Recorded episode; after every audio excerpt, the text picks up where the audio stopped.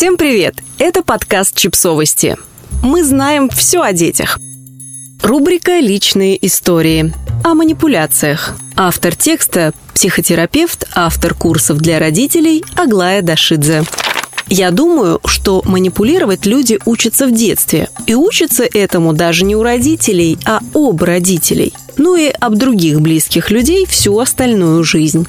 И если родитель плохо слышит, приходится кричать, рыдать и падать на пол. Формируется истерическая личность. Если родитель разваливается, приходится шептать, помогать и дышать поверхностно, чтобы он воспринял. Получается сверхчувствительная личность.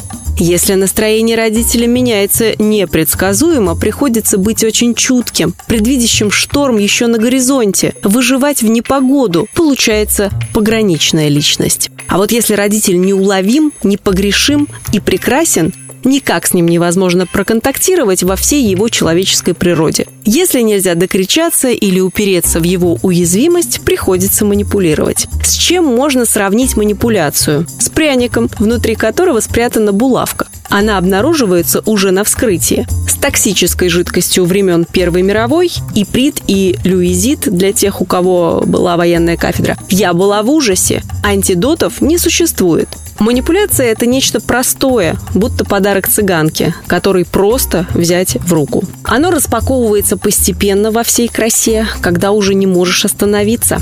Манипуляция будто кольцо всевластия, маленькая, манящая и сводящая с ума одновременно. Вирус, который использует твои же силы для собственного роста. В общем, к чему я все это? Тому, что манипуляции – это попытка все-таки встретиться, когда встреча практически невозможна разместить свои чувства рядом с другим человеком в такой форме, в которой они все-таки достигнут его сердца. Даже если это будет очень больно. Короче, в общем, снова о любви во всех ее странных формах. Подписывайтесь на подкаст, ставьте лайки и оставляйте комментарии.